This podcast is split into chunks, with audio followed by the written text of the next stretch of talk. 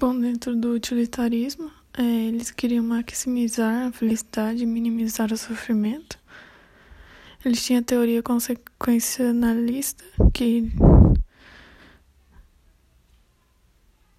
destaca os efeitos de um ato.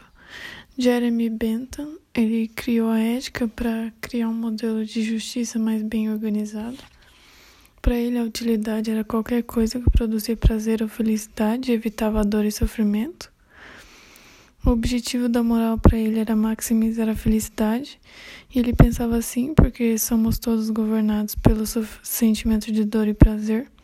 Segundo ele, quanto maior a quantidade de prazer e menor o sofrimento, mais útil do ponto de vista social é a ética.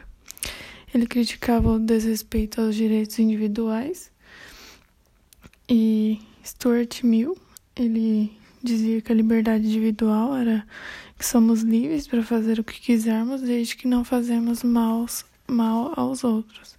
E para ele, a felicidade e o bem-estar são ampliados em quantidade e qualidade à medida que se respeite o princípio da individualidade. Essa individualidade para ele significa que felicidade, dor ou prazer são qualidades relativamente individuais.